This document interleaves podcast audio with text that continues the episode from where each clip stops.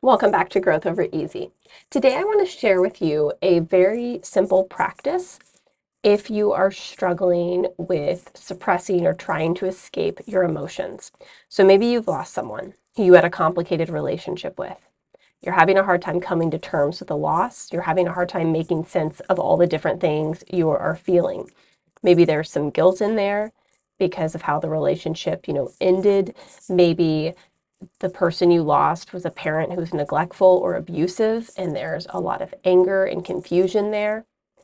And it can be difficult when we have this kind of mixed up cocktail of emotions to share it with other people. Because again, sometimes things like anger, um, frustration towards someone we've lost feels like it's wrong, like it's a bad thing to feel. So then we tend to isolate, pull ourselves away from our support because we can't make sense of our feelings. So, something that I find to be really helpful, and it might be helpful for you to try, is writing a letter to the person you lost, to the person you had that complicated relationship with. And this is a very raw letter. You can get anything and everything out on the pages. You can tell them how much they hurt you. You can tell them how much you love them. Whatever comes up for you, just write. Because remember, this letter's for you. You're obviously not going to give it to them or anyone else.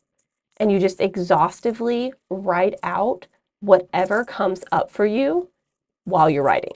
So you may start the letter with Dear so or so, you're gone, and I feel blank and then just let it unfold from there. You don't have to have a certain structure to it.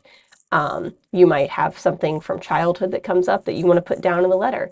You might want to tell them how, you know, you might want to tell them how complicated they made your life. You might have some anger that you want to get out on the page.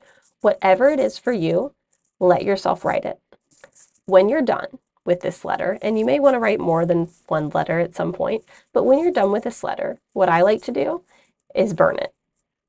So find somewhere where it's safe to do so, obviously, you know, outside in a controlled environment, but burn the letter. Because again, it's not for anyone to read. It's the exercise of you starting to release some of those stored up, suppressed emotions in a safe way where you don't have to verbalize them to another person if you're not ready to do so. You're just getting them out of your body onto paper and then you're letting the paper go. I would love to hear if you try this exercise. You can shoot me an email. My email is in the show notes. And if you're struggling right now, you're feeling numb, you're feeling overwhelmed, you're feeling confused, please book a virtual coffee with me. There will be a link in the show notes. Let's chat. Grief can be complicated. You don't have to go through it alone.